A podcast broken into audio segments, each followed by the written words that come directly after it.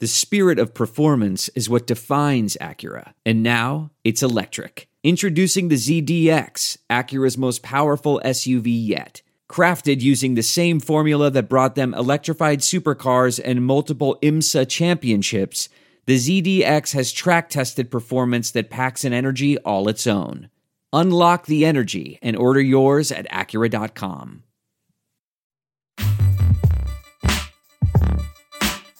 You are listening to the 23 Personnel Podcast, where food and sports clash at the goal line. Here are your hosts, Spencer and Michael. All right, what is up, everybody? Welcome back to another episode of the 23 Personnel Podcast. I'm your host, Spencer, joined by Michael. Michael, what's up, man? Hey, I am You're back. I am back. It is still October. It is October 19th, and I'm ashamed at the amount of Oktoberfest still in my fridge. I've I've only purchased two six packs this year. They're still there, so I'm I'm taking one for the team. I'm drinking one tonight. I'm not sure why. I'm not sure why I'm I've just been so slow to get around to drinking my favorite beer during my favorite time of the year. Something may be wrong. Well, it may be uh, tech football. What's wrong with the world?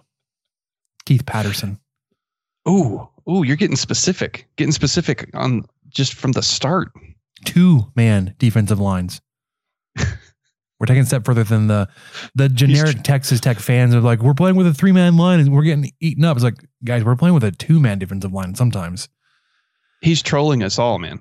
He this is. all part of the master plan. He's like, oh, okay. You don't like the three man front? Let's see what you think about a two man rush. and I didn't I don't understand. I I, I don't know if it was like Boyer Randall or somebody was was standing up on the end. It was like, all right, I guess we're going that way. But like legit, there were several plays early on in the game against Kansas. You had two defensive line with their hands in the ground. It's like, what is happening? I don't think Kansas, Kansas, Kansas.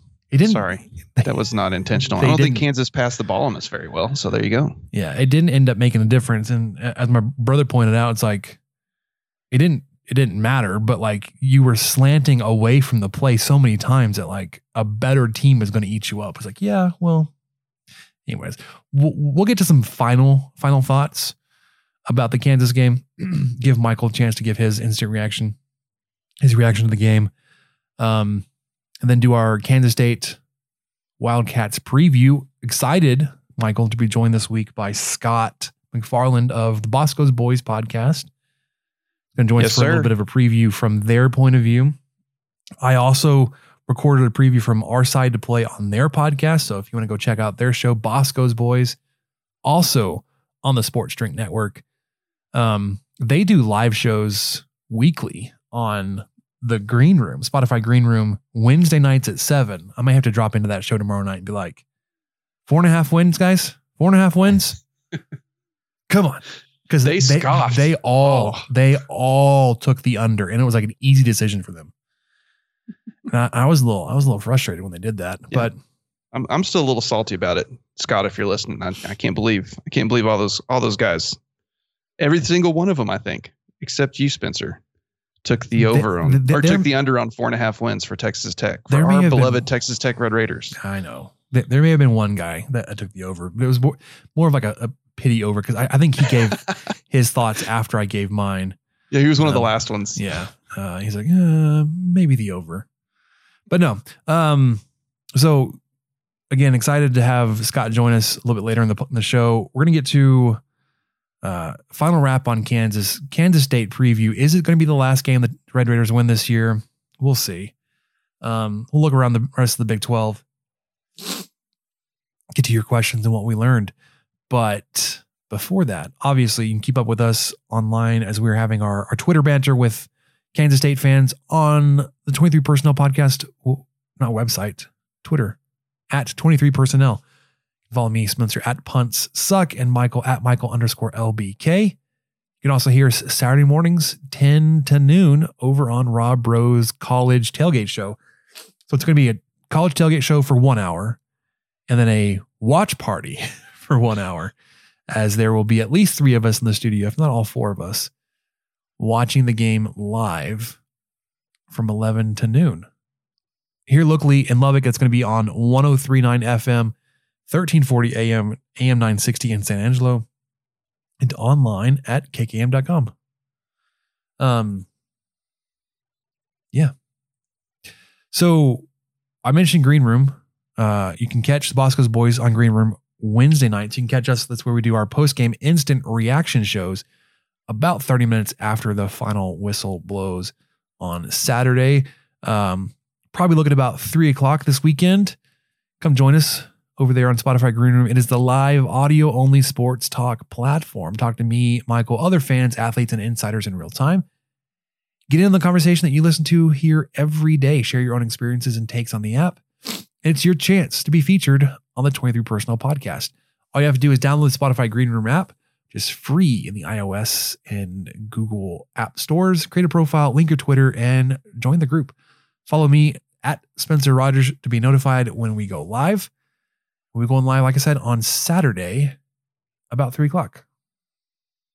And we have a new sponsor, guys. You're going to love this. This is SimBull, S I M B U L L. It's the stock market for sports that allows you to profit off your sports knowledge. On SimBull, you can trade sports teams like stocks, and every time your team wins, you earn cash. What? How does this work? I don't really know. Use your sports knowledge on SimBull to buy low, sell high, and earn cash payouts when your teams win. Join the 7,000 plus early adopters who have started to invest in their favorite teams. Visit www.simbull.com to create a free account. And when you deposit, make sure to use the, ro- the promo code SD to make your deposit risk free. Oh, no, wait. Yeah, no, that's right. So, yeah, visit simbull.com, S I M B U L L.com. Use promo code SD. You'll have a risk free deposit, which means even if you lose money, SimBull will refund your initial deposit. No questions asked. Join SimBull and start investigating. yes, investigate your favorite Oh, teams. so close, Spitzer. I almost had it. Start investing and profiting from your favorite teams. Yeah, so we'll we'll, we'll give you our, our thoughts and takes on this as, as we start going. Um, interesting concept. It would cost you about thirty three dollars to buy a share of Texas Tech football stock. Michael, are you in? I don't know. Is that good? What is what is the stock of of Oklahoma football going for these days? It was- Does anyone know? Well, Is it fif- in the fifties or sixties?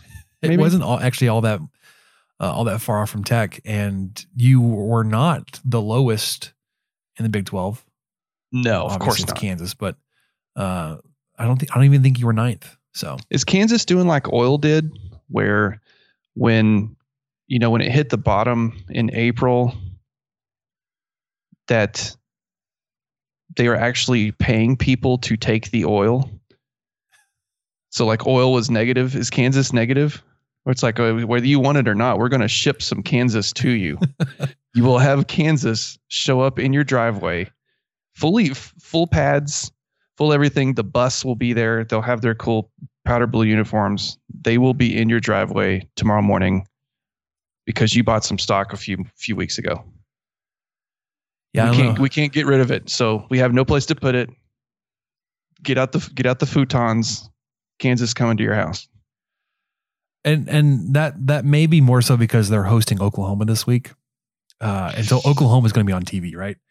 But it's Oklahoma in like they're- playing in uh, Lawrence, so you're your full display of Lawrence, Kansas, Kansas Jayhawk football in your living room, 11 a.m. on Saturday. Shipping right to you, as you say. All right let's uh, let's get to our our our football section here. Talk about the game against the Jayhawks that Texas Tech played, and then our Kansas State preview.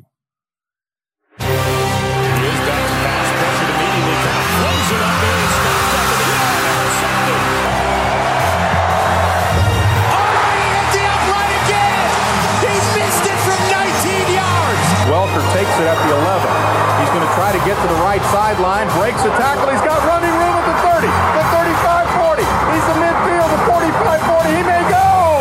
25 10. Touchdown, Red Raiders.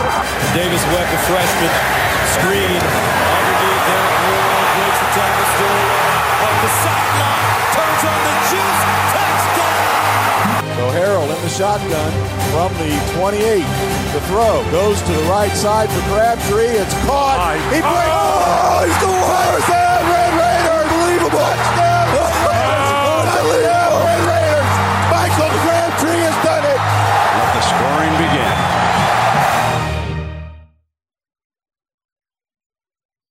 All right. If we have any Boscoe's Boys listeners, I need to explain that very last highlight clip there. Our offensive coordinator was in the radio broadcast booth for that call. Our current offensive coordinator, Sonny Cumbie, on that uh, Michael Crabtree touchdown over Texas. Oh, 13 years ago. Anyways, You remember? You remember that? You remember when that happened, Spencer? That was cool, right? it was pretty cool. That was a cool thing. Yeah, I do know when I remember that happening. All right. Texas Tech 41 0. Forget Kansas scoring those two touchdowns late. It was a shutout. Um, I mean, give credit. They were able to move the ball in the third team defense. And inexplicably, I guess Matt Wells and Sonny Cumbie were expecting to get a, a full drive out of Behren Morton, but one play from Behren Morton and a fumble back to Kansas, they scored two touchdowns in 45 seconds. Um, so one, Michael, let's start there. Let's start with your thought to to play Behren Morton for what could have been a minute, a, a single drive, hand, small hint number of plays. What were your thoughts there? I don't like it. I don't understand it. Um, Okay, same thing. you know, you're you're this late in the season. It was halfway through, I guess, but you would think that that's probably, unless something terrible happens, that would be the only series he would play all year. With how they've used Donovan Smith, and I didn't understand it at all. Um, I mean, I guess sure, get the kids some reps. I mean, I know there's some proponents that are like, well, just hand the reins to Donovan Smith. Kyle, I'm talking about you. Um, I don't understand that. I think Colombi is doing fine, but I, I don't know if we're at the point where it makes sense to just start handing a bunch of reps to our third and fourth team guys. And you know, I know it's not a bunch, but I didn't get it, and you know, it didn't work out. Didn't work out very well. Um, one thing Tech did do well that day, though, third down conversions on offense were nine of 11. Mhm. Uh, I think everybody caught a ball and ran the ball. Ezukanma, I think, ran the ball before he caught a pass. yeah. Um, you know, Cumbie was coming up with some some cool stuff out of the backfield, get these guys active. I, I mean, Geiger had a couple of rushes. McLane Mannix had one. Uh, you know, I've I've been interested in what he's been able to do, and by he I mean Cumbie. He's been able to call some cool stuff, even uh, even against Kansas. Uh, and, and like most people, I was, you know, we'll get to what we predicted. We predicted pretty closely to what the score ended up ended up being, even though it really was 41-0. Um, it was fine. Everyone did what they were supposed to do. They took care of a Kansas team. They didn't allow any huge plays. Uh, you know, the defense did a good job. I mean, Kansas's rushing attack, they rushed for 150 yards on on 33 attempts. So that's, you know, 4.4 yards per attempt. And I know that a lot of that was probably kind of the garbage time era, but they didn't let, you know, Devin Neal run all, all over him or Jason Bean run all over him. Uh, so it was a successful day. They were able to take it on the road, um, you know, make what a couple of field goals, I think. Just kind of an all around good win, uh, a win that you expect them to have. Probably would have liked a little bit better completion percentage from C- Colombi, but when you only throw 20 passes, you complete 14. Uh, okay, I'm cool with that. Uh, you know, maybe a little bit, little bit more production from SaRodorick Thompson. I am a little disappointed that Tahj Brooks is not back yet. Right. Uh, you know, that kind of, I don't, I don't want to say it worries me, but you know, that day to day has turned into five weeks now. I think. Yeah, because he played two games. yeah, we've we've stacked a lot of days upon one another. so I'm I am ready for him to get back whenever he's healthy. It'll be good to have him in that backfield. One of the most talented position groups on the team. So I, I really don't have a lot to to say to recap on this one, Spencer. I mean, did you have anything else to add that that y'all didn't get to on the instant reaction or defensively? Well, what I mean, you, you mentioned some of the the schemes that Patterson was running, and they sure they were effective, but you've got to consider the competition, and that does uh, that does change a lot this week going against Kansas State. Yeah, I mean, at at times we talked about it uh, in the TCU game how Patterson was was dropping so many guys back into coverage, and it looked like he was doing it again against Kansas. At the end of the day, Jason Bean threw the ball 21 times for 80 yards. Yeah. Um, the backup Miles Kendrick, when he came in, he threw it seven times for 48. A lot of those were on the last two drives of the game. They put up their two scores um, because they had 128 passing yards on the day, 145 on the ground. They you held them to less than 300 total yards, um, four and a half yards per play, where you averaged six and a half yards per play. Uh, their yards per rush was a little bit higher than I would have liked, 4.4. Um, but they ran the ball like like 33 times and only picked up 145 yards. Uh, Texas Tech ran the ball 42 times with 10 different guys carrying the ball for 244 yards at just under six yards a carry. Um, I liked that. I like that we finally got to see Donovan Smith throw the ball. Went four for five yeah. on the day. I forgot to mention that. Four for five for 70 yards. Uh, should have had a couple more yards and a touchdown. Um, but one of his very first throws, it was like a rollout, like um, like the offensive line was like a blocking for like a power run to the right, and Smith had the ball and he was looking like he was patiently following his blocks to the right, and then stopped, and then threw the ball to Ezukanma deep down the field, and just barely underthrew him a little bit. He had to stop to catch it, uh, and then he, he got tackled there inside the five, but um yeah, he looked good throwing the ball. He didn't make, you know, he wasn't throwing into coverage. Um, Colombi did. He, he threw that that one interception into double coverage, and you're like, what are you doing, man? But that's not. He doesn't typically make those kinds of mistakes. You don't see him throwing into coverage a lot. Um, I I listened to the Gambling Gauchos podcast today, uh, and they talked a lot about, as you mentioned as well, about who, who the quarterback should be. And, and one, I, it would have made, made a whole lot more sense if they just let Donovan Smith have that last drive as well. Um, you're not trying to, you're not trying to save Behren Morton and have him stay on campus. Um, I mean, to just give Smith another drive there. But Colombi hasn't lost you a game yet. He's not the reason why you lost the Texas or TCU games. Um, 70% completion is pretty good on 20 attempts, 124 yards, um, one touchdown, one interception. Ezukanma had, what, what do we say? Two carries for 13 yards and a touchdown, and he had five catches on six targets. Um, Mason Tharp had three catches on three targets. Kaylon Geiger had three catches. Myles Price had two. Fouonji had two. Dalton, Dalton Rigdon, and Travis Koontz, Strider Thompson all had one catch each. Um, yeah, I was impressed to see Ezukanma enter back into the places of the, of the top dog receiver, most targets, most catches.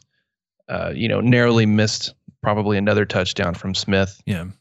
Uh, well, he didn't have a receiving touchdown that day, but anyway, it's it's it's been good to see him reemerge a little bit. I know it was against Kansas, but but still, he's he's kind of gone dark there, and I don't think it's anything to do with him.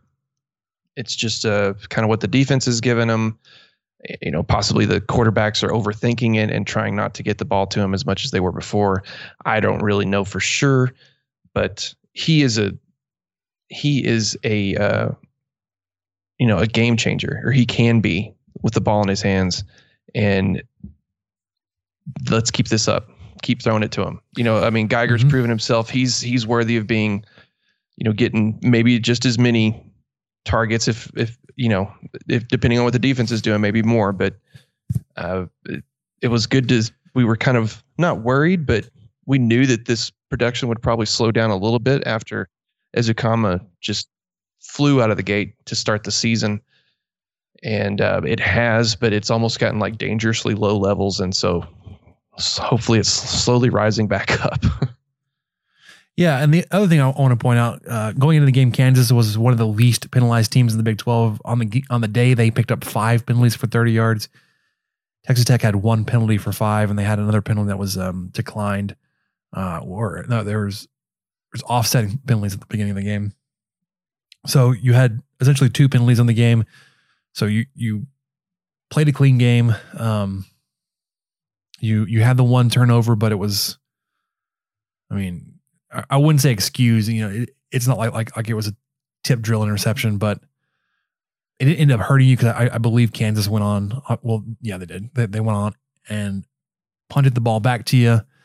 Um, you did like we said earlier. We did you did what you were supposed to do. Uh, you won the game. You did you won it handily. There was never a, a- any question about it. Um, you just kind of wish you had officially maintained the shutout, but it is what it is. Uh, to your point, Michael, uh, Ezukanma so far, 31 catches on the year, 505 receiving yards, only one touchdown. Man, I didn't know that. How did I not know he only has one touchdown? Yeah, because he usually sets up. He would have some big play that would set up a SaRodorick Thompson or Tahj Brooks, you know, rush in, or, or you know, even Colombi or Shough. I think ran a couple of those in. That's Yeah. interesting. It was it was a long uh, long pass play against SFA, one of the first plays of the game, the, the 75 yarder. That's his one touchdown of the year, Wow. Which is interesting because he had the seven receptions against Houston, no touchdowns. Well, that one against uh, SFA, he was uh, coming across the middle too. Mm-hmm. Yeah, so he had 179 against Houston and 143 yards against SFA, 28, 56, 23, 76. So it's his highest output since SFA. Um, All right, we're trending the right direction again. Let's keep going up. all righty. So we predicted uh pretty handily a handy handle a pretty sizable Texas Tech victory. I had it by 25 points, which was a cover, 42-17. Actually surprisingly close to what it ended up being, 41-14. Uh, Michael had 41-24. So we were both right there on the offensive scores. Um, I had a little less confidence in the defense, just a little bit. I still had a bad horn frog taste in my mouth, so that's where the 24 came from. here, here's a pro tip, Michael. Don't eat frogs. Okay. Well, they're supposed to be really good. That's what people do when they play the opposing team. They figure out how to cook their mascot, and it always looks so delicious. Ugh. Have you seen that? I don't know what a wildcat would taste like. Do, do you eat wildcats? uh, Puma, no. bobcat. Yeah, yeah. Just the next Jaguar. bobcat you run across, just see what happens. Next Did you- wild feral house cat out there. I guess feral and house are mutually exclusive there. Anyways, Kansas State coming into town this weekend, 11 a.m. on FS1, meaning nobody's going to be watching this game. Kansas State three and three on the year, 0 and three in conference play. Um, their last game was a big one for them. They they they hosted Iowa State for Farmageddon. Uh, ended up losing the game 33-20. They gave up a touchdown on the very first play of the game. Breece Hall, 75 yard run. Um, play number one. Then the next drive, Kansas State turns it over. Iowa State drives down and kicks a field goal. So really, uh, before Iowa State's or sorry, before Kansas State's really able to get going, they're down ten nothing, uh, and they end up, end up losing the game by 13 points. So those that quick start from Iowa State there, Yeah. um, was really the the difference in the game. really determining factor, along with, ooh, stop me if you've heard this one before. Iowa State in the third quarter, they got the ball, I think, with 12 minutes left in the third quarter, went on a 10 minute drive 18 plays, 93 yards. back, breaking. Went on a 10 minute drive, scored a touchdown, got the game up to 27 7. Uh, you know what hurt so much on that drive? KSU's defense was just gashed. They were 0 for 5 on third downs. What hurts even more, which Scott mentioned in his kind of post game recap on Boscoe's Boys this week, go check that out too if y'all haven't already. Um, it'll give you a little bit of hope, but it also kind of worries you. But anyway, uh, what he mentioned in that was I saw in the drive summary that there was a an illegal substitution penalty on a third down, and it was like a third and long, third and sixteen or something like that. And he was getting onto their DC or you know their defensive coordinator for that penalty because that is definitely on coaching, and that could have halted that drive. Mhm. Uh, you know when you when you have the chance to get off the field on let me see i'm going to tell you what it was. It was third and 11 Oh my and it was an it was an incomplete pass. No. and then there was a penalty on kansas state for illegal substitution. And so then it became third and six and brock purdy completed a pass for seven yards. So that was the that was the first third down that they that they uh, allowed technically because of the penalty or helped because of the penalty and then they allowed four more so that really stuck in his craw and i don't blame him and it just seems you know if you listen to that podcast the whole time you're listening to it and him talking about kind of the fan base where everybody is uh, it just really feels so similar Mhm. to where Texas Tech is right now. Yeah, It I was just remarkably similar. so surprised to hear how quickly they've kind of um the shine has worn off of Klieman for them. Because I, I I think a lot of people around the conference looked at that as like, wow, that's like a perfect hire for Kansas State. He fits culturally so similar that he'll be able to roll in there. Um, you know, make some small changes and, and make the, the adjustment up to to power five football and then just like build on that. But man, the they're on this really bad streak right now, Michael. We haven't gotten into it yet, but they are 0 and 8 over their last eight Big 12 games, going back to their last game against Kansas last year. Yeah. So that's their last conference win. Um, so, you know, we, we, we talk about being a little disenfranchised with Matt Wells, and that's, you know, a, a big part of the fan base is, is ready for, for us to move on and understandable. So, but they're also, um, you know, a little bit, I, they're just they're not not not loving Klieman right now, and and of course that that could certainly change. Uh, you know, if if if Kansas State was to win this weekend and and get the ball rolling for them, um, because their their schedule, the Kansas State schedule, um, actually lightens up for them on the back end. Uh, I was you know I was listening to the, the Scott talk about it. So they've got Texas Tech this weekend, who they see as um, I mean, obviously, if you look at the the analytics and stats and gambling, all that kind of stuff, Basically a coin flip. basically a, a- coin flip. So toss up game. They've got like TCU. Excuse me. They've got TCU, Kansas, West Virginia. So theoretically, they could win three of their next four games and really turn their season around. Um, they they they had a, a pretty rough start to their their Big Twelve slate, having Oklahoma State, Oklahoma, and then Iowa State. Um, so at, at three and three right now, they're not feeling super great about it, but they've got a, a favorable schedule. Um, even if if they were to lose against Texas Tech, but they, they they could win a handful of games here. But yeah, currently eight game losing streak in the, in the Big Twelve, uh, going up against a Texas Tech Matt Wells team that has not won back to back conference games since 2018.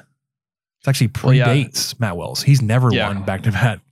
He's never done it. And I was surprised that they had done it in 2018. I, I went to look that up and because I kept hearing about it, like, oh, there hasn't been back to back wins in a long time. And I thought, oh gosh, how far back does this go? It's not as far back as I thought, but Kansas was one of them. yeah, it was Kansas and TCU that year. Um, Yeah, it was So a game the- that you went to Fort Worth and were able to, to beat it out with uh, Jett Duffey. Yep.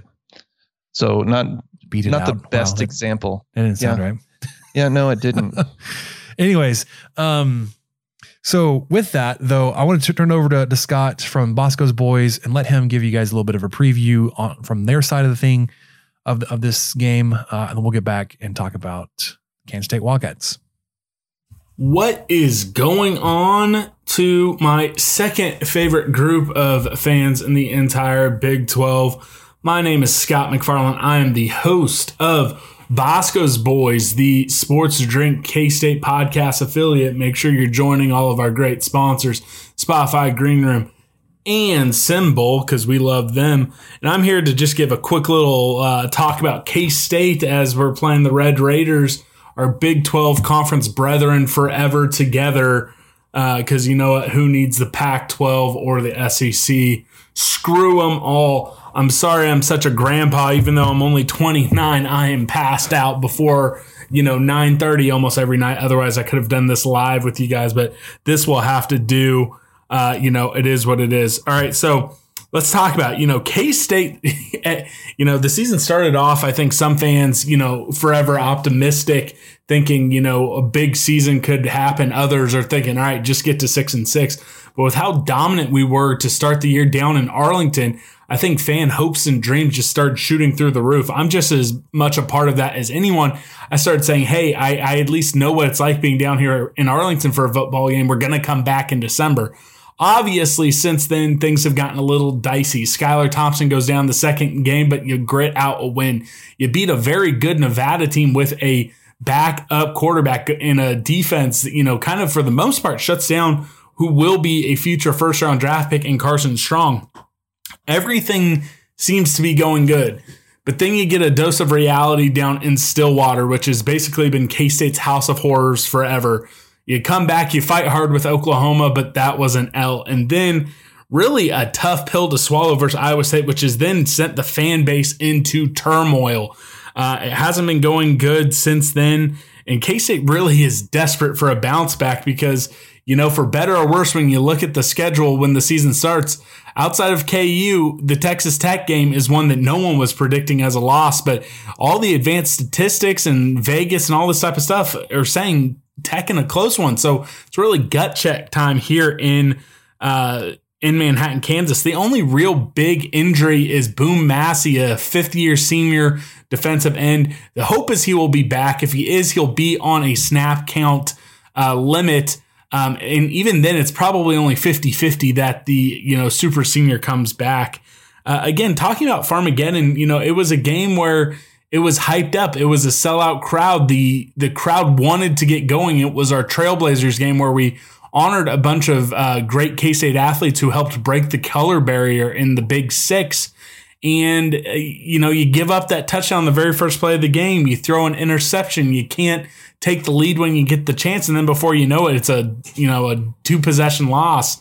And no one's feeling good about it. You know, Skylar Thompson was okay, not good. The defense was horrible. Deuce Vaughn did Deuce Vaughn things, and Joe Ervin's really establishing himself really as a second very good running back, but you don't really have much else to hang your hat on after that game. And again, I think that's why the fan base finds themselves in turmoil, turning on each other, turning on the coaches. If Chris Klieman doesn't get this win, I think that you really start starting to hear uh, legitimately loud uh, questions about if Klieman really is the guy. Uh, you know, moving forward, again, I I'm, i find myself on the optimistic side of things. If K State can find a way to win down in Lubbock, you then get to host TCU, who we've been their boogeyman uh, since 2014. We've really had their number. Then you get to go to Kansas, which we're going to win that one by 50. It doesn't matter what what's going on. You're going to win that. And then you get West Virginia at home. Again, a team that's been a bit of a bogey team, but they're having their own struggles too. So again, if you can find a way to win versus Texas Tech, then you can start saying, all right, can you get to an 8 1 season? Could you catch lightning in a bottle and maybe win out and go 9 and 3?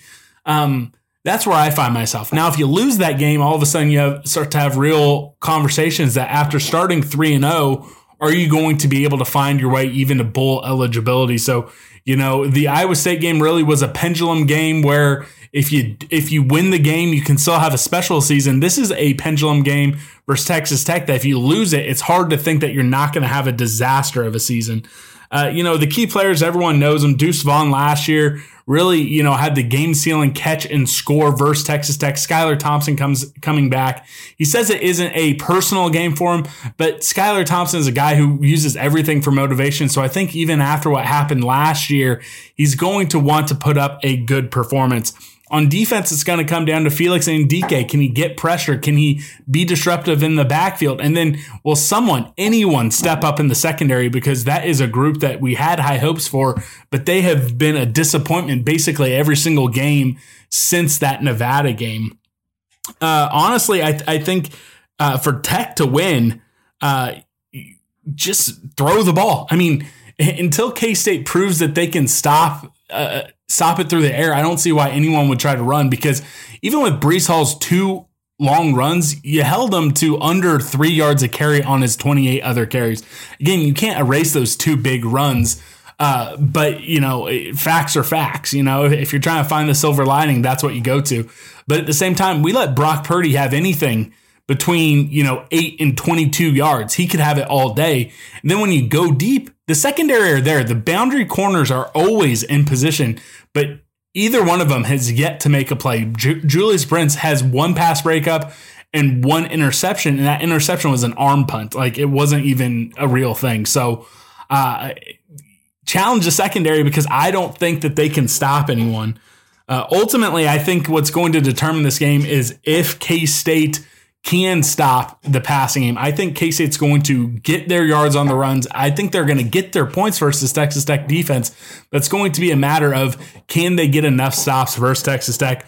Ultimately, I think this is going to go down to the wire. I think it's going, going to be like a 34 31 game either way.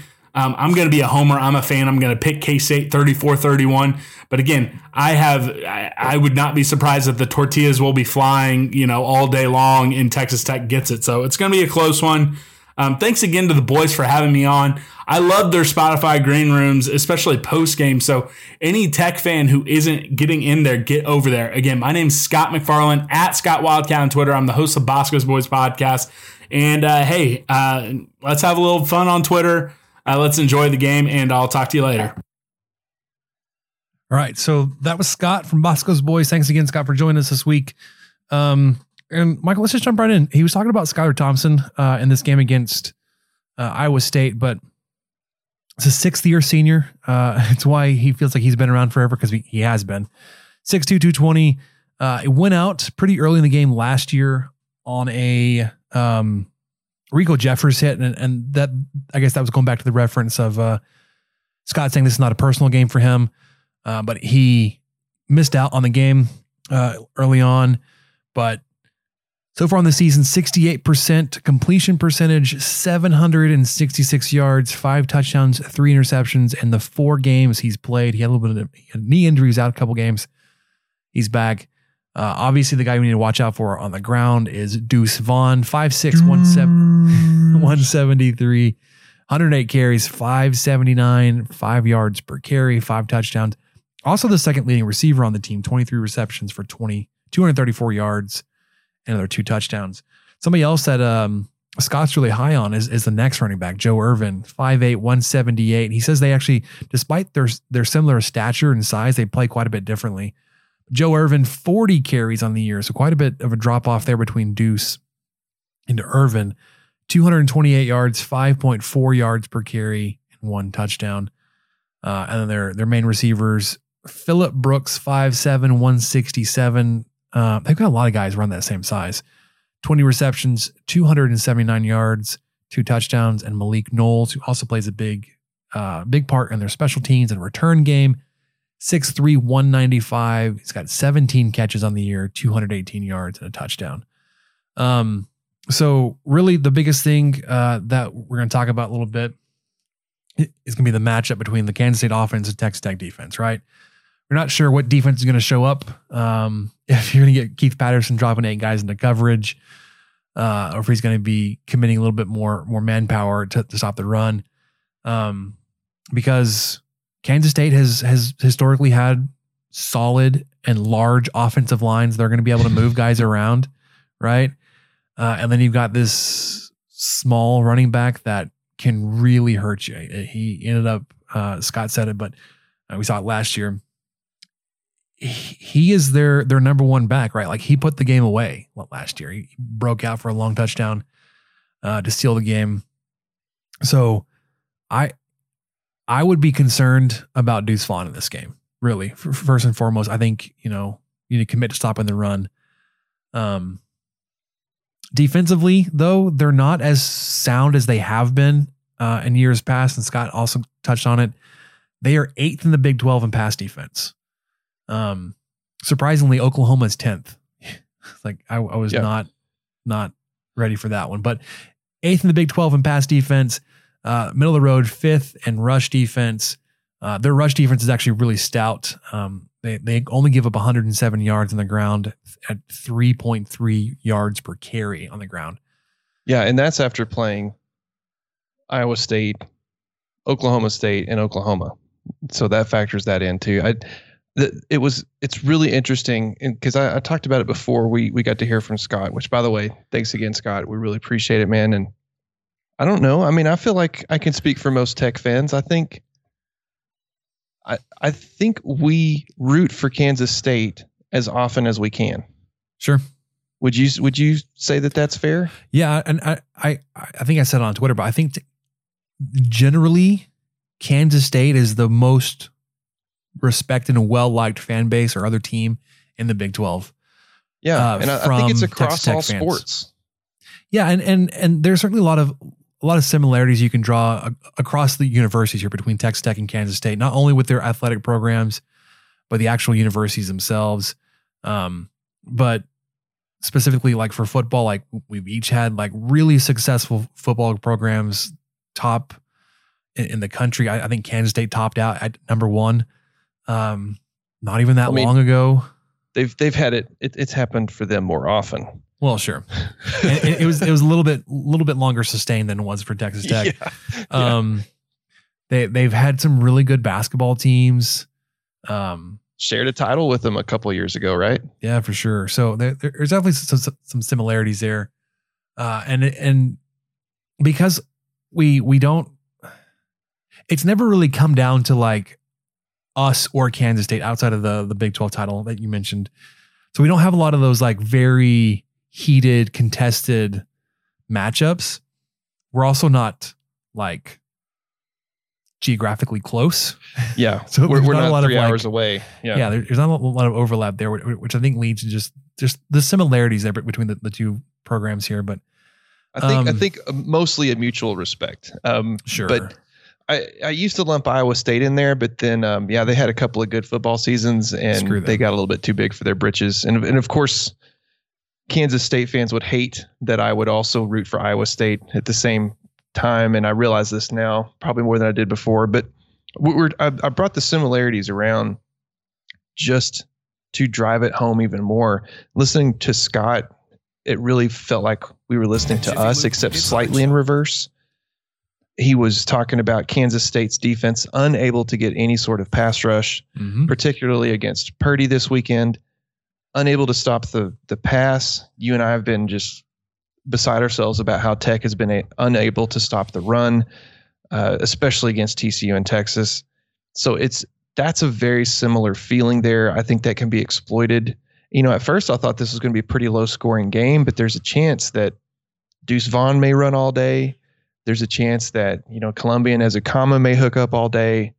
I don't know. I don't really know what's going to happen. It could be a, a shootout, but I, I kind of think it's going to be a little bit ugly.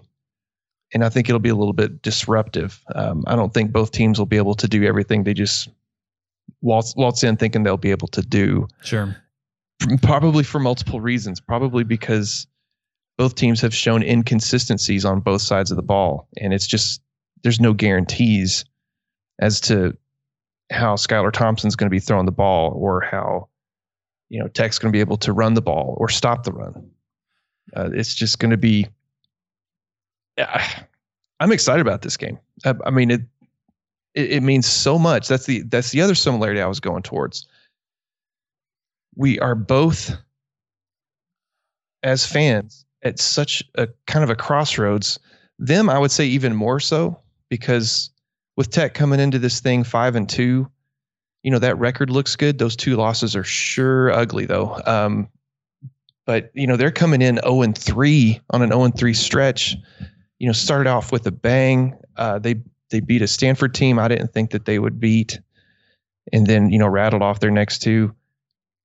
So it, with backup quarterback, uh, at least for the next two, for the majority of them, but they're just in such a similar position as us, where this game probably, I think you and I kind of saw this game meaning a lot coming into the season.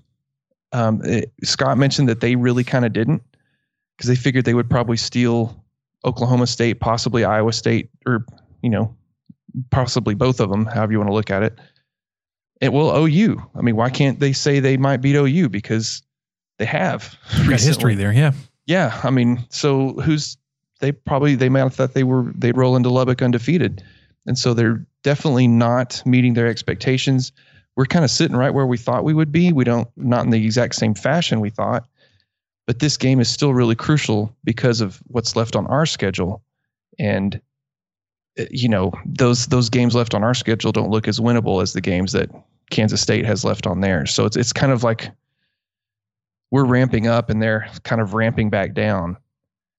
And but we're right in the middle. And this game's going to probably mean way more than it should for both teams.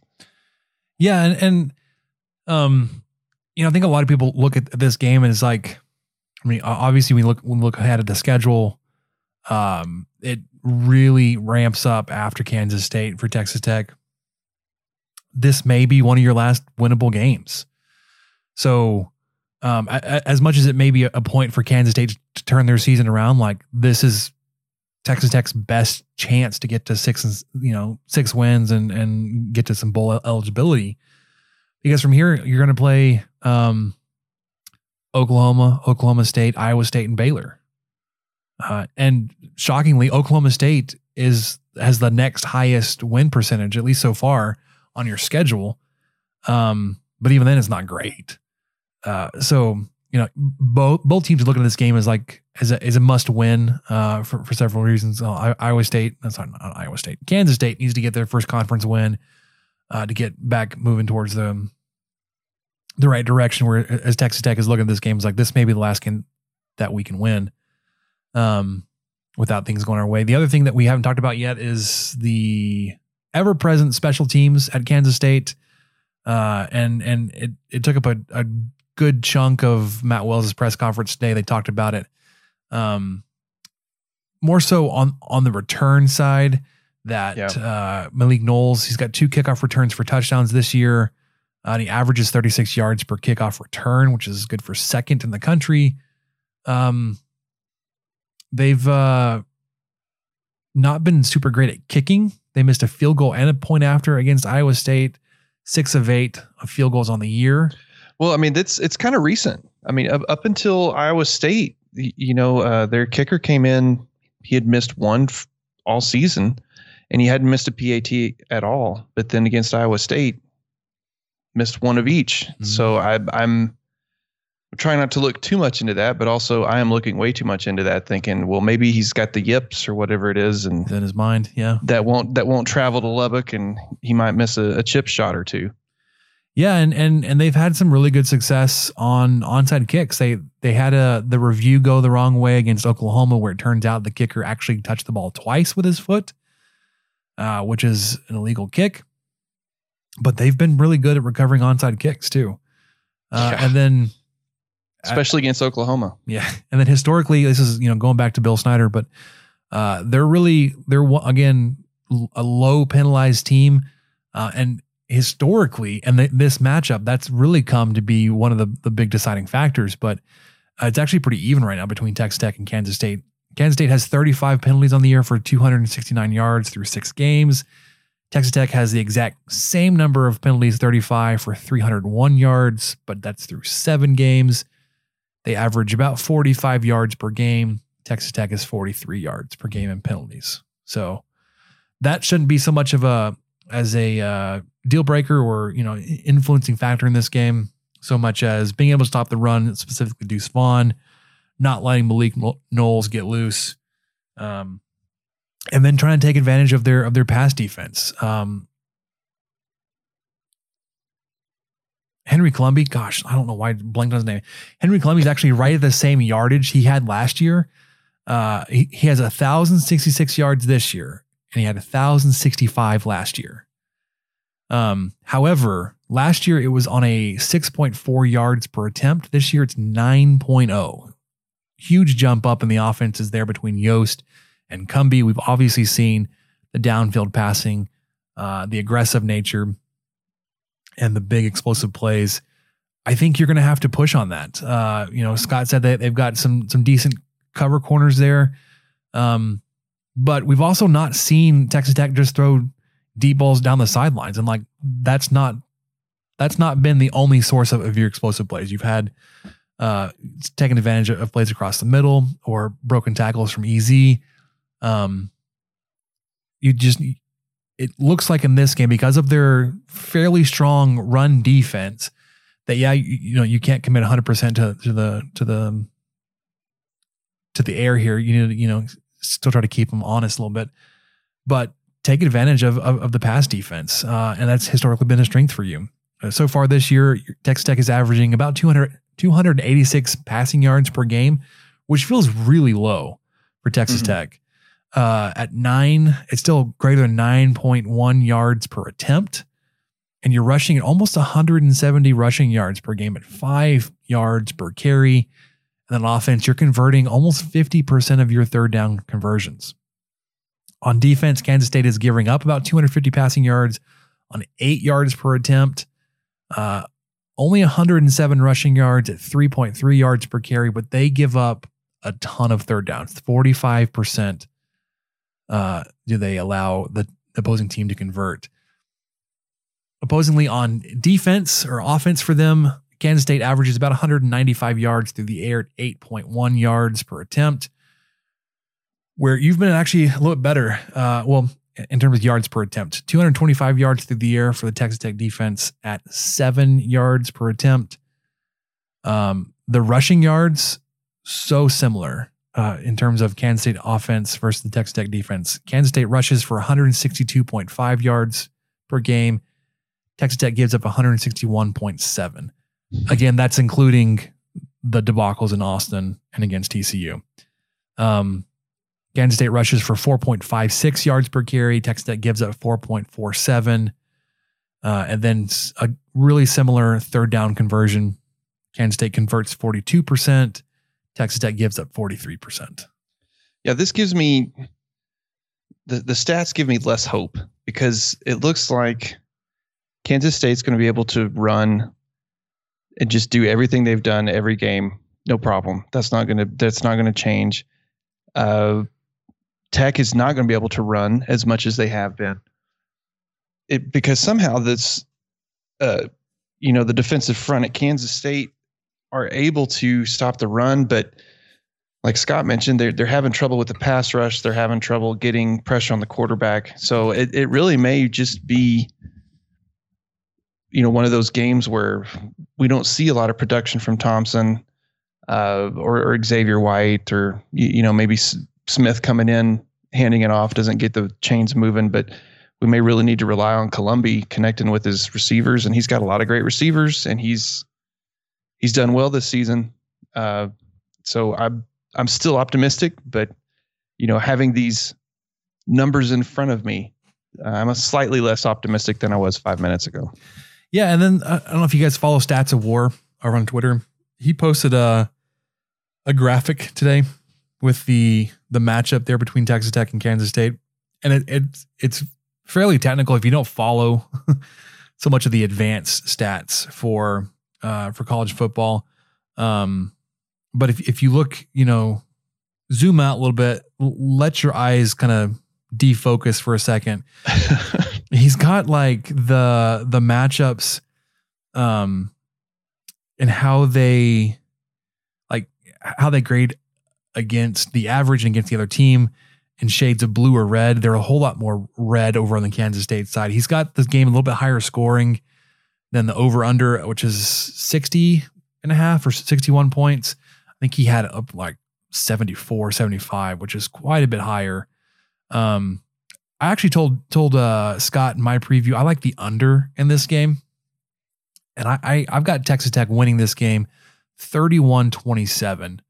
Uh, because I, I, I do think, yeah, they may be able to, to, to run on you a little bit. Um, but you know, the, the chunk plays through the air, uh, I, I think should keep them like, it should keep them off balance enough or, or having to, to be uh, trying to be aggressive enough that they may lean a little bit more outside their comfort zone and, and look towards Skylar Thompson.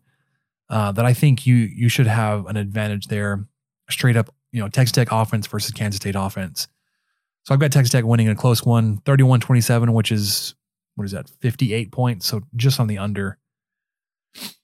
Yeah, I'm going with you uh, as far as the under. Um, I, I kind of felt the same way. I saw that same deal from Stats of War, and it just seemed it seemed too high. I mean, who knows? That may be exactly what we see because if both both of these offenses can exploit the weaknesses on the defenses, then there's no telling. But I'm kind of hoping that Tech will be able to stop Kansas State enough or slow them down enough, and Kansas State's going to stick with the run um, to where they may end up using quite a bit of the clock.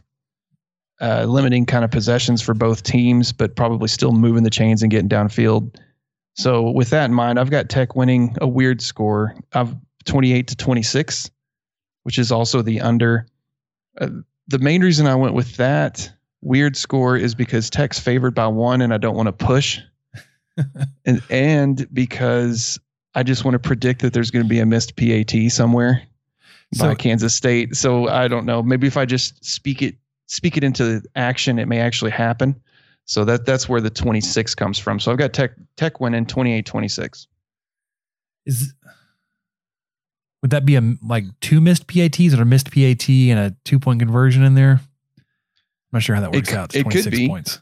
Anyways, I mean, I, you would feel like I mean, I think maybe it's one of those things where Tech scores the last touchdown. sure.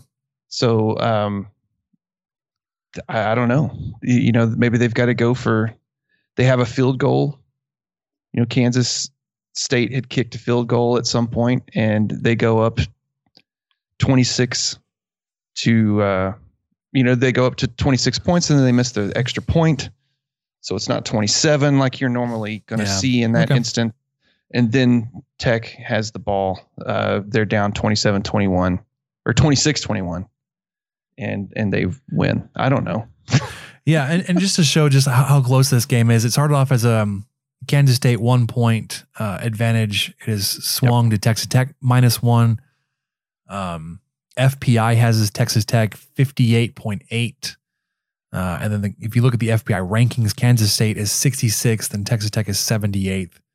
So still fairly close. Uh, usually get so close. three points uh, as the home team. So only winning by one, you'd think that Kansas State would win this game on the on a neutral site. Um, I'm not sure how much of a home field advantage you're going to get on 11, 11 o'clock game here, but it's something. I'm I'm still predicting a win. We'll see. Uh, definitely changes the outcome of the season if, if you lose this game. Because like I said, I don't. You lose this one, I'm I'm I'm really down on your chances to win anything else. Uh, I'm not even sure where I would be at if you know even if you do win, where where you end up after this.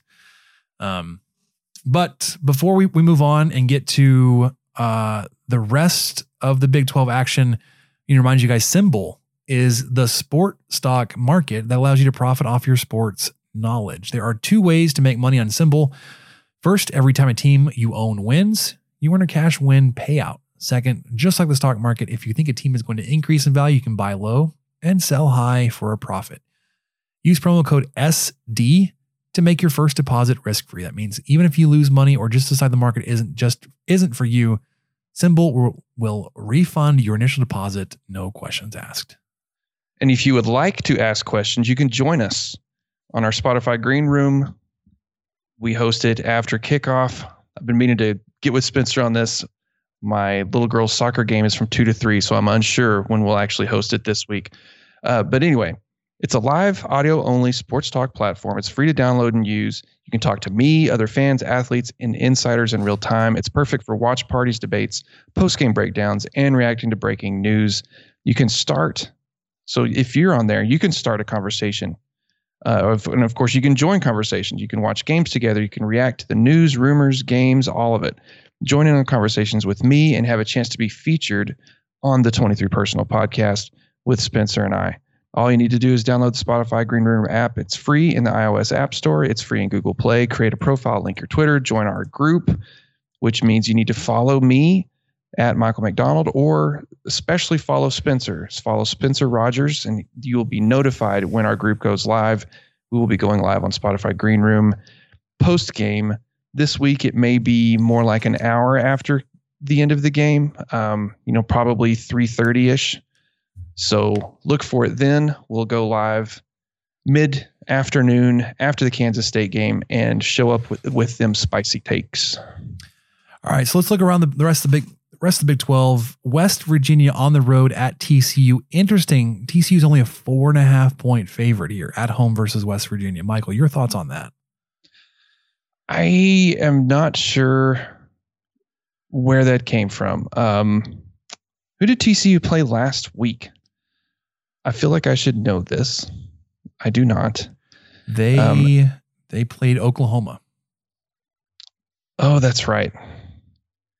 Yeah, I'm.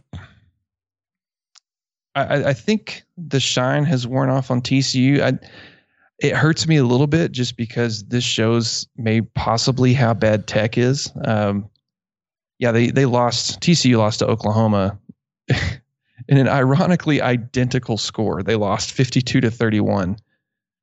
And that is the exact same score they beat Tech with. So sorry about your frogs. It sucks, doesn't it? But um, I guess that's got to be it. I think they're reacting to that.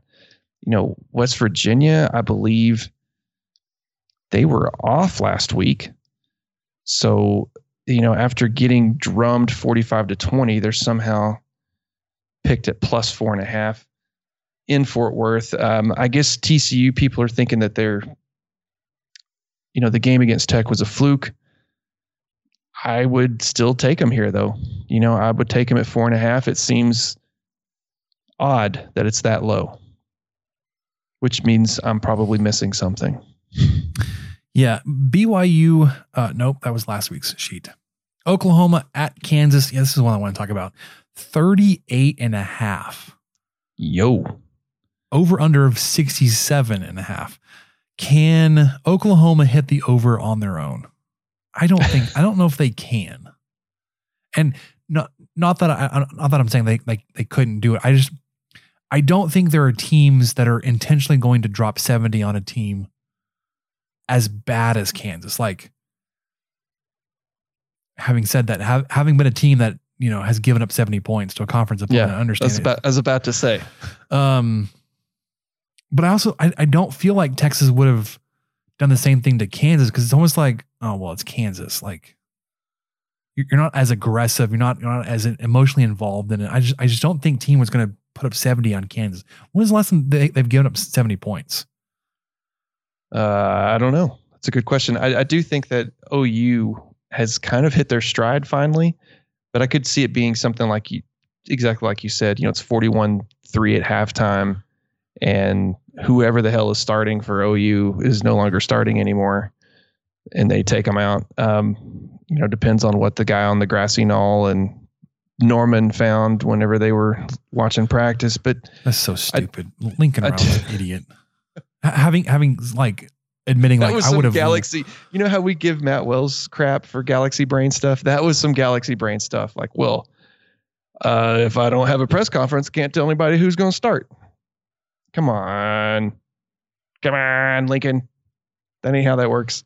I, I do think that OU will cover. They've, 38 and a half. You Yeah. take them to cover. I- okay. I mean, well, they they housed, and you know I can say that because Tech got housed by TCU, but they housed TCU by 21 last week. hmm um, you know, I, I don't see any reason why they can't do 38 in Norman. I mean, in Lawrence, I, I do think it'll just. I think they'll fi- they're finally starting to cover and kind of become Oklahoma, and, and it could be a lot because of the QB change. That's unfortunate that they're hitting the stride which at this point. in the so wild. Yeah, this is great timing. Oh, absolutely great timing. I look forward to next week. Did you see that?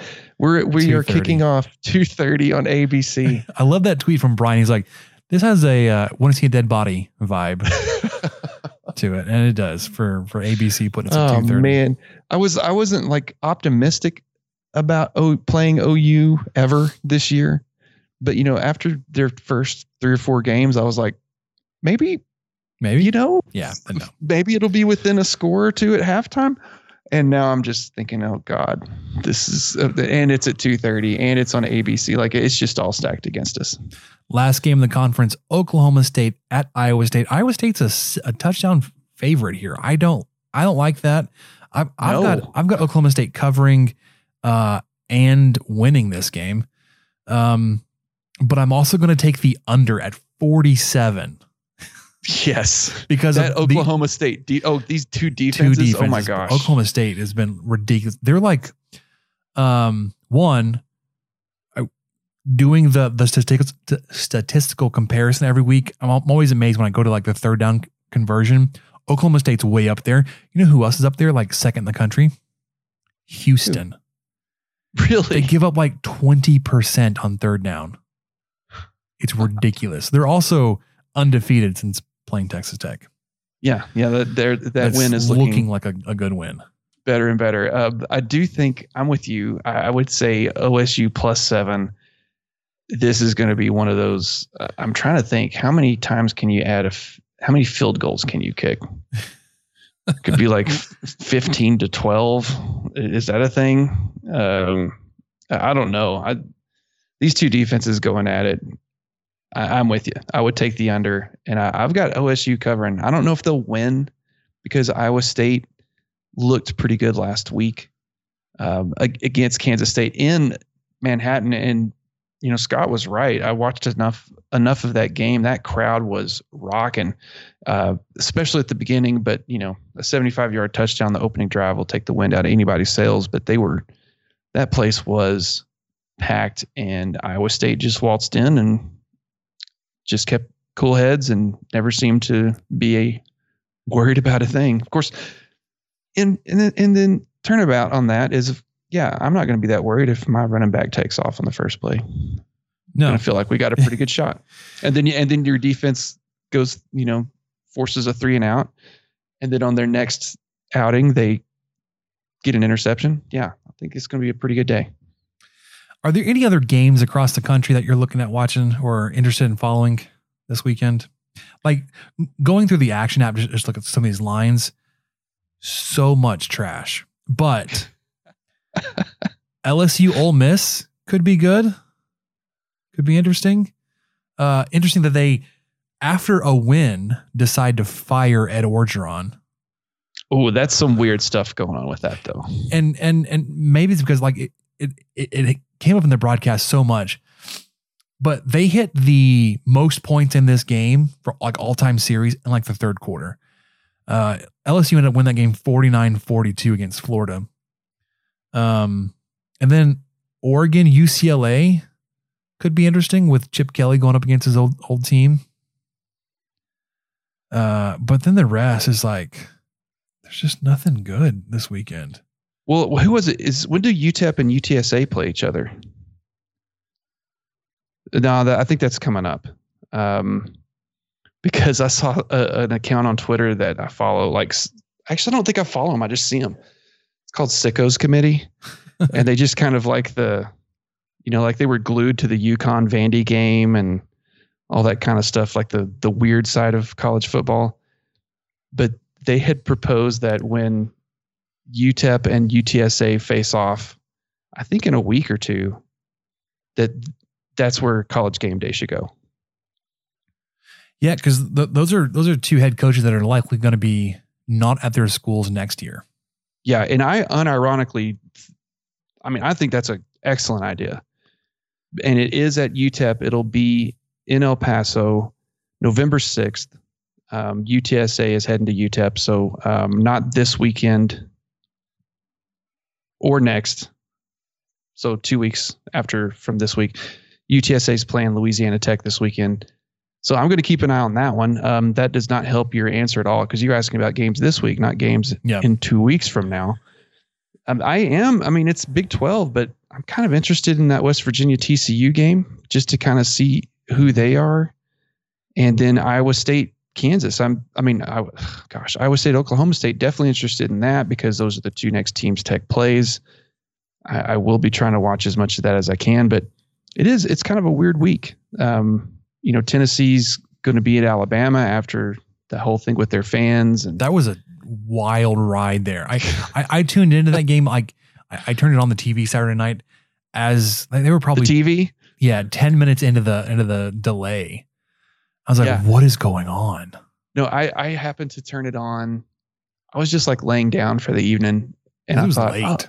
because I do that all the time. Like, oh, I'm not tired yet. Let me look at my score app and let's see what games are still on. Oh, this one's still close. So I dug up the SEC network and started watching it right before all that happened. Yeah. You know, right before the fourth and 27. That was 26.375 or whatever it was. Um, and then, you know, just the clutching of pearls by the ESPN announcers and it's just, just uh, despicable. I just can't believe this behavior. And, you, you know, I don't want to make too much light of it, but uh, it, it wasn't. It, and they were college kids, man. I mean, I don't. Was I it wasn't just the students though. Let's let's be clear. No, there's no way. There's no way it was just the students. There were some some grown ass men and women out there doing that kind of stuff. Um, Throwing but golf yeah, balls, a range ball. That's somebody made sure to point out that that wasn't like a good golf ball. They like picked that up off the driving range and threw that one You sure it wasn't putt putt?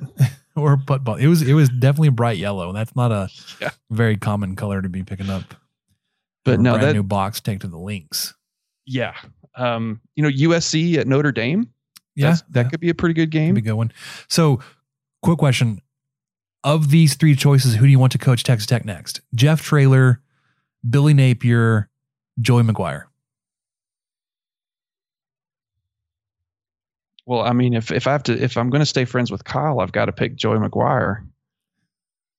But I, I do think, um, you know, out of those three, it seems like Traylor would be the guy. Really? Tra- Traylor would, well, Because I look at the success that Napier's had at Louisiana, a terrible school, and they've won 10 games back to back years. but Jeff Uh, Traylor didn't he start the UTSA program? No, they, they they brought in that guy that that coached at um Miami for a long time in the 80s. Sch- Schnellenberger. Oh, you're right. You're right. You're right. Yeah, he's only this is only his second year at UTSA. Seven and zero, went seven and five his first year. Um, where else did he go? He was at Arkansas the year before that. Assistant head coach, running back coach, I think. Was at SMU before that. He's kind of just been everywhere. He's been at Texas. Uh, yeah, coached Gilmer High School for 14 years. Was at Texas, then went to Texas. Special teams coach, SMU, Arkansas, and of course UTSA now. But I, that I don't know. That's kind of where I'm at. I I'm rooting for Matt Wells. I want Matt Wells to win Saturday. I want him to win at least one more game and then possibly you know then win the bowl game that that's really what i want to happen because then i think everyone would kind of take a, a slight breath uh, if he went seven and five and then won the bowl game and won eight games for the first time since 2013 Well, if you listen i think to the, that would that would ta- that would carry a lot of weight Well, I was gonna say if you listen to Gambling Gauchos, um, like they they'd kind of convinced me that like maybe it doesn't matter what the record is, whether or not he gets fired and leaves, or whether he gets enough success, whether it's seven or eight wins, and then just finds his way out of Texas Tech and out out of Lubbock. you know they sold me on that too man that doesn't I, I often wondered that and i think we talked about it you know what is what are the odds that because we talked about this he moved these guys from utah from logan utah to lubbock he's got an obvious connection with david yost and and keith patterson you know as And Yost is still in town. Like he didn't leave Yeah, after he got as- fired. as co-workers you know possibly friends So I would imagine friends to an extent. So you know he Yeah. he owes something to them. I'm sure he feels like he let Yost down by what had to have been an ultimatum because you know you might not look at it that way if it wasn't Sonny Cumbie they hired. Do you think that that was that was Wells's idea? I mean that that was No. something the Gauchos brought up too. I've never thought that. I thought, well, okay, well, I I really bet he fought on having Yost fired because that's his guy that he brought, and he brought his whole family down here and committed to this program, and that's who he believed in. I bet that was forced on him, and then I know for sure that the hiring of Sonny Cumbie was highly suggested. It had to have been because I don't think he's going to. That's not going to be Matt Wells's first call on his own. Hey, what about your former quarterback who's coaching at a Big 12 rival? You think he might want to get anyway? I I think I just kind of going back to what they were saying. He may be wanting out just as much as a lot of the fan base seems to want him out, and he may use a seven and six or eight five or you know whatever type season to kind of do that and say, hey, I'm gonna I'm gonna pull a Tommy Tuberville and and go to Cincinnati or whatever. You know, Cincinnati is not a great example right now. But right, you know what I mean. But like, like a- something that would be considered a lateral eh, slash lower tier move just just to go just to do something different and maybe get to completely run your own program again And and and the point they brought up that that made a lot more sense. You, you talk about Tuberville making that similar kind of move. Tuberville had been at Power Five schools before and then went down to Cincinnati, where it's like Matt Wells was at a, a group of five, came up to Power Five, doesn't like it, has not not found success, is not with the circumstances of how it's worked out the past couple of years, uh, and then specifically COVID last year. pretty good job opening at washington state Yeah, never know may work out for him. So, anyways, just want to throw that in there really quickly before we get to your questions. Um, wanted to see what Michael thought on the the next coach at Texas Tech. we we're not we're not uh we don't have a, an opening yet, but No, Anyways. and and I will say that the only thing, if if Tech, I think if Tech doesn't make a bowl game, I'd be on board with a change. Excuse me, sorry, sorry if y'all heard that. If and I I hate to say this, but if Tech does win Saturday, and then that's the last win they have the rest of the year, I think I'd be okay with a change there too because I think if Tech starts off six and two, and then loses, you know, loses out the rest of the year, loses their final five games, including the bowl game, and goes six and seven. You go from six and two to six and seven in year three. And yeah, I know Kingsbury did that stuff a couple times, but um, I was a lot more lenient. I will say that to a fault. Um, but I do think that that would probably be kind of like enough for me, and that's probably going to be enough for most everybody else. I, I I I still maintain that like six wins this year is not really an improvement from last year. Like you probably would have had six wins had you played a full schedule last year, because you you won your one non conference game. Um, Barely, very, very, very, very close. and then you went three and six uh in your your conference schedule you if you were to beat kansas state this weekend and lose the last four you will go three and six in conference again um so yes you won more games but you played more games this year uh and it wasn't that like you didn't play your strongest opponents like you you didn't play your your weaker opponents last year so um Yeah. s- six wins may not be enough to keep them uh and then i think really anything over seven may be enough for him to be like that's enough. I'm out. Peace. Because I'm going to Pullman. He doesn't going out to Pullman, man. I'm. I'll. I'll be fine. Yeah, he, he doesn't Don't like worry about me. The the fan support here. Uh, doesn't like that Kirby may or may not have dictated a, a hire and fire on, on his staff. Um, maybe that th- there were some really tough conversations and like we're gonna fire you, and then like something happened and didn't. Um, I don't know. Maybe just be a straight up swap. Maybe he'll just. They'll shake hands. He'll shake hands with Billy Napier at. Louisiana. yeah, yeah. Maybe they'll just shake hands in Dallas and go their separate ways. I don't know, man. All right, let's uh let's let's get to your your questions. Now, Are these really the questions that I was called here to answer? Who's in the box? Oh, what's in the box? I'm Ron Burgundy. Damn it! Who typed a question mark on the teleprompter? You want answers? I think I'm entitled. You want answers? I want the truth! You can't handle the truth! All right, so you tweeted out this afternoon Texas Tech hasn't won back to back conference games since 2018. Will they break that streak while becoming bowl eligible for the first time in four seasons? And how hashtag blessed are we to have a top 10 barbecue spot nearby at Evie Mae's hitting record tonight. So if you didn't catch it, Evie Mae's was listed uh, number eight, I believe, in the state, top 50 barbecue joints by Texas Yes. Monthly. They they had their uh, their barbecue editor on the trail. This was last week.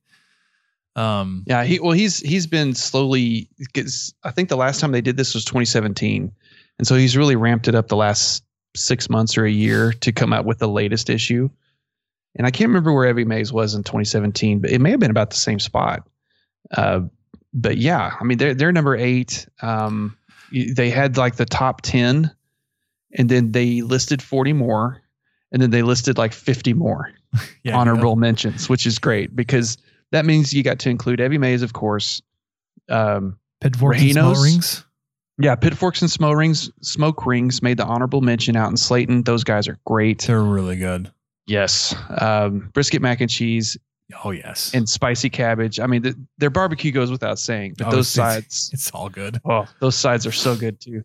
Um, the Re- Rejino, I'm probably butchering that somehow. R E J I N O out in Olton. They're basically 30, 40 miles due north of Littlefield. So that's about a 45 minute drive from my house because I've looked up directions because I want to go at some point. Um, they made the the official 50 list. Uh, they don't number past 10, I don't think, but they made the list. And I I somehow got turned on to them probably from Texas Monthly the last six months or so.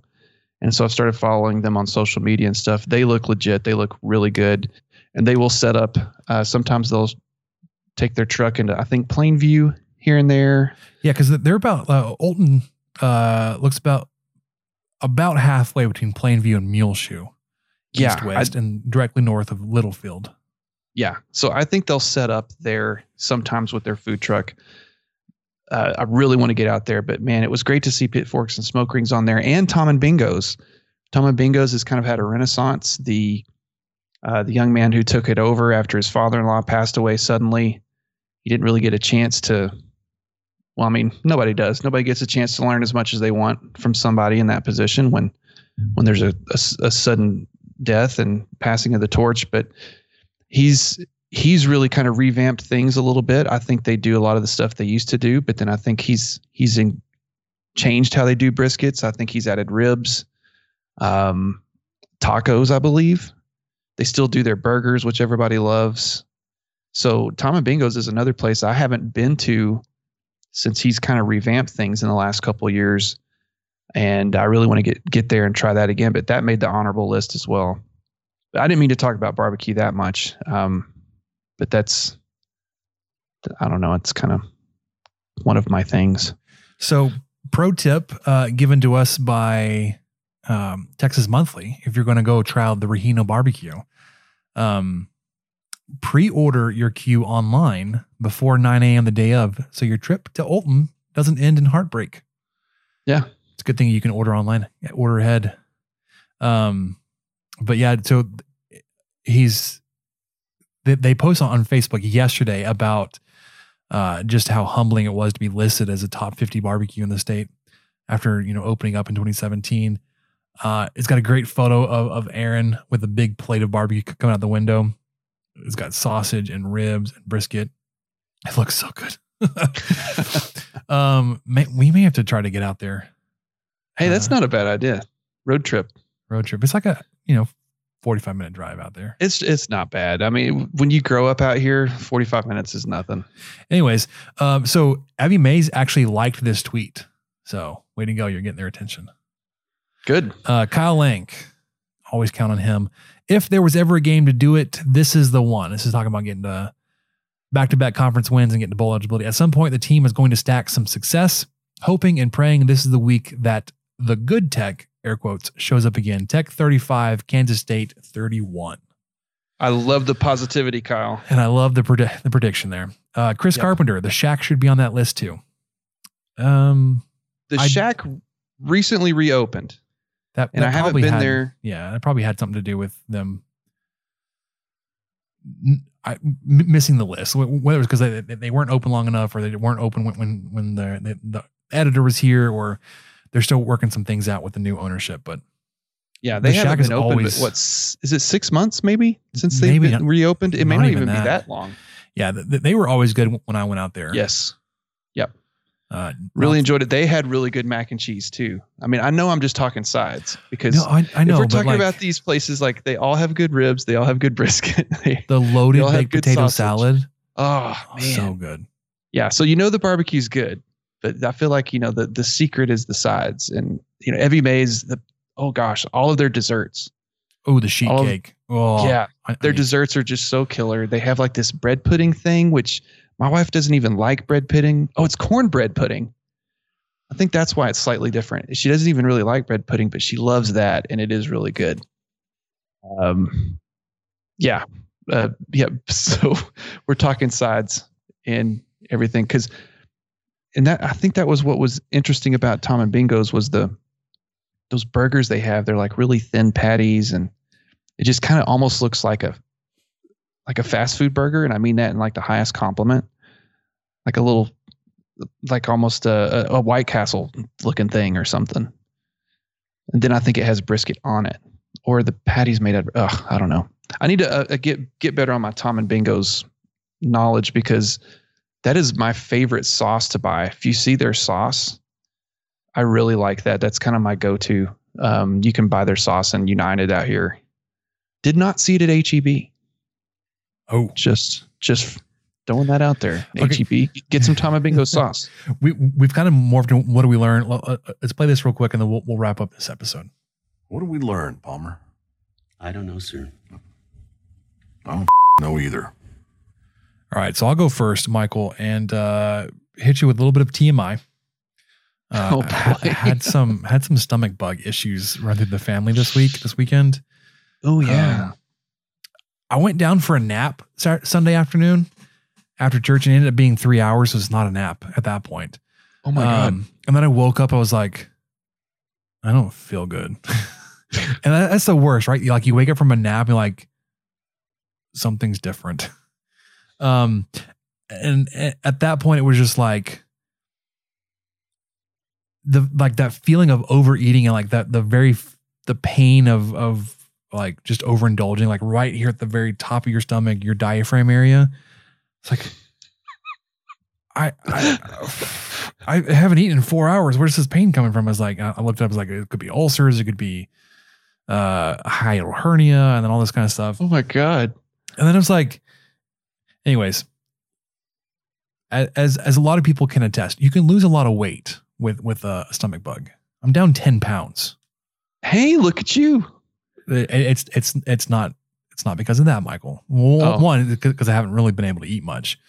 Um, but two is like my body was like everything is out. Everything must go. Everything must go. It's a fire sale. Yeah. Um, unfortunately, though, my my older son also picked it up, and he came in a room last night at three o'clock. He's like, "Mom, I threw up." I was like, "Oh my gosh, no, no, no, no, no." blessed. Hashtag blessed. Made it to the bathroom. Made it into the toilet. It was like, "Oh, well, then you're good, man. Just just just rinse out your mouth. Get a small drink of water. Grab a pot and go back to bed." and like he he, he stayed home from school not not feeling well today. Um, also, this may have been like his first introduction to some diarrhea. He's like, "What is Oh, happening?" I'm like, "Dude, welcome, welcome to the stomach bug." I was like, it it obviously was upsetting to him. Like he didn't know what was happening or what to expect. Like, no, I th- this is this is part of it, man. You just you Yeah, I don't mean to laugh bug. because yeah, I can't imagine the first time that happened. And you're going, wait, what wait, what is what is wait. Like Everything he came out of the is wrong. bathroom and like sat down on the couch next to us and like looked disturbed, like upset. Like, is everything okay? You're like, you feeling okay? He was like, anyways, we, there was a really interesting conversation. I was like, oh, because you probably haven't had this before, and yeah. Anyways, son, it's a part of growing up. Um, you know, it happens to us all. You know, you go you go through changes. You're just your body's just going through changes right now. Um, yeah, so you get to have that conversation. We did, and the, the biggest thing that has been difficult for me is drinking enough water because, like, I, I've had like the dehydrated headaches too. Is like, well, I, I I don't feel hungry. I don't feel like I can keep anything down. But like, with what's happening, I'm I need to be ingesting something, and I was getting just terrible headaches all all yesterday. Um, drinking water as best I can, but yeah, man, stomach bugs going around the school. Apparently, when we called in to the school and let them know that Grayson was going to be out, like, oh, is it a stomach bug? We're like, it must have come from the school. How did you know? They, apparently, a lot of kids are calling out for that. Anyways, stomach bug in the Rogers household. Well, I feel I quite a bit learned better today. It started Sunday afternoon. I I- I feel feel a lot better today, but I learned a lot about your gastrointestinal issues. That's what I, learned told today. You, I told you TMI was coming and incoming. Man, you did. You did. I I did not know where that was going. Um, I had down here that I, I just wrote that Evie Mae's is still damn good. Yes, And then. I talked I talked about barbecue for like ten minutes in the questions. So I came up with another one. I did go see No Time to Die by James Bond. By James By Bond. James Bond. How was it? Well, you know, he's a really good writer, as we discussed, uh, you know, because he wrote most of Quantum of Solace. But no, I uh, I was pretty impressed with it. It's two hours and 43 minutes. So, you know, maybe maybe watch one of those channels late at night that has those home delivery catheters or something before you go. And just that way you don't miss anything. But yeah, two hours and 43 minutes. That is a long That's like uh, time. That, that is no time to that is no time to pee is what that is. But I don't have I don't really have any big notes on it. It's I do like how they ended it, even though it doesn't surprise me too much with how they ended it. It just kind of seemed like that's the direction this was going. But uh, I really appreciated the overarching story. And I'm really glad I watched the previous movies before because I think I would have enjoyed it, but I would have been very lost with who these people were, what their motivations were, what was happening. So, you know, if you're like me and you're a week and a half to two weeks behind watching the the latest big release, you might go ahead and watch the other four James Bond movies before seeing No Time to Die, because otherwise you'll be going, now why? Now who's that? Now who's she? now who's he? Why why is why is this upsetting to to him? Why why is this a problem? Uh, but it was it was fun. I, I enjoyed it. And they had a Aston Martin in it from I think one of Timothy Dalton's films, which film. I use the word film. Ugh. I'm so pretentious. But they had one of Timothy Dalton's cars, which I thought was pretty cool. Little nod. Because they've usually just done Connery's DB5, which I mean that's iconic. It's great. That's in the first big scene. So really enjoyed it. Um, I do like James Bond movies a lot, though.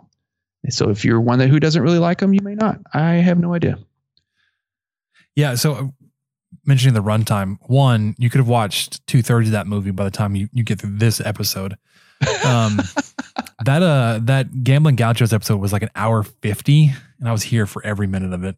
Oh yeah, Um, it was great. Interstellar two forty nine, Yep, that's right there. and when that came out, we're like, dang, that's a long movie. It was. It was a long movie, along with um, Return of the King. Yeah. Alrighty, for Michael, I'm Spencer. That'll do it for us on the 23 Personnel Podcast. I want to thank Scott McFarland of Boscoe's Boys again for joining us. Be sure to catch our post game instant reaction show over on Spotify Green Room about 30 minutes, maybe an hour after the end of the game. Uh, for Michael, I'm Spencer. We'll catch you next time. Thank you for listening to the 23 Personnel Podcast and sharing our fandom for the Texas Tech Red Raiders. You can connect with us on Twitter at 23personnel, Spencer at Puntsuck, and Michael at Michael underscore LBK. And find even more great content over on stakingtheplains.com. Help us out by rating the show and leaving a review on iTunes and subscribe on whatever channel you listen to podcasts. Remember to tell your friends about the show. The guys will be back next week with another episode. And until then, guns up and let the tortillas fly.